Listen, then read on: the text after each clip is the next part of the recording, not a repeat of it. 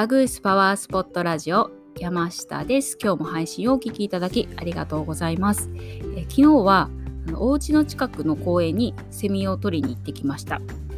で、えっと、先週も行ったんですけど30分くらいで7匹くらい捕まえることができるようになりました。私がです。で息子はキャーって言ってですね、まあ、興味はあるみたいなんですけど怖いみたいでですねママここここここって見つける係で私が捕まえる係ということになっています。ということで、まあ、昨年に引き続き今年も夏はセミ取り名人になりそうです。でそして、まあ、アブラゼミ、クマゼミ、ニーニーゼミも見分けられるようになりました。で、まあ、焼けないように、まあ、そして暑いのでですね、まあ、完全防備でいくので、まあ、見た目がかなりの変質者です。はい、そんな感じで日曜日を楽しんでいます。さて、えー、今日はえこれってどうなんだろうっていう素朴な疑問にお答えするコーナーということでいきたいなというふうに思っています。でスキンケアに関するご質問で、まあ、よくいただく内容とかも今後お伝えしていけたらなというふうに思っています。ということで今日のお題は洗顔の最後に冷たい水をかけると毛穴が引き締まりますか？まあ、もしくはあの毛穴を目立たなくするために冷たい水で洗顔をした方が効果がありますか？です。どう思われますでしょうか？ちちちちはい。答えは毛穴の引き締めにはならないけど乾燥を予防することができる。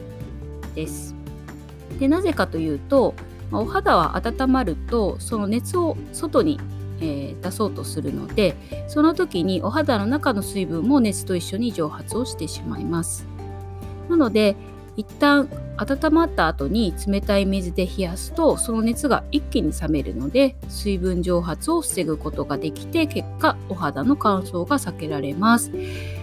なので、まあ、毛穴の引き締めにはならないんですけれどもぬるま湯洗顔の最後に冷たいお水で洗うと乾燥予防になります。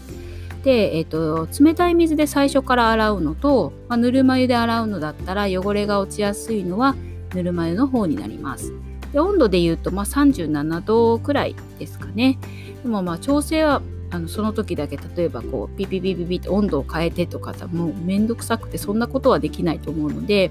まあ、熱くもなく冷たくもなくっていう風に、まあ、感じるくらい、まあ、適当で大丈夫です。で先にぬるま湯で洗うことで冷水よりも皮膚の汚れを落とすことができてで最後にあの冷たい水の方に蛇口をひねってあの冷水をかけて仕上げれば乾燥対策になります。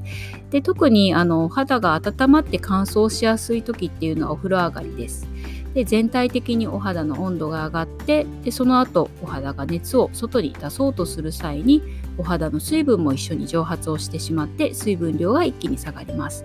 なので、まあ、お風呂上がり、まあ、この時ですねお風呂上がる時に前にもお顔にさっとえ冷水をかけて上がるっていうのも、えお肌の乾燥予防にはとってもおすすめです。でももしくは、えシートマスクなどを今の時期だと、まあ、冷蔵庫などに入れておいて、まあ、常温でもですね、まあ、貼るとちょっと冷たさは感じるかと思うんです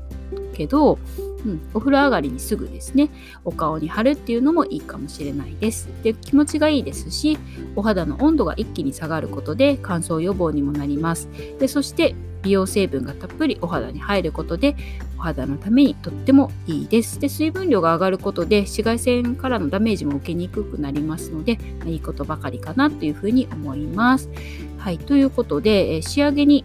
あの洗顔の際、冷水でお顔を洗うことで水分蒸発を防ぎ乾燥予防になるというお話でしたで。今日は短いですが以上です。今日の配信が少しでもあなたのお役に立てたら嬉しいです。では今日も素敵な一日をお過ごしください。そして良い1週間をお過ごしください。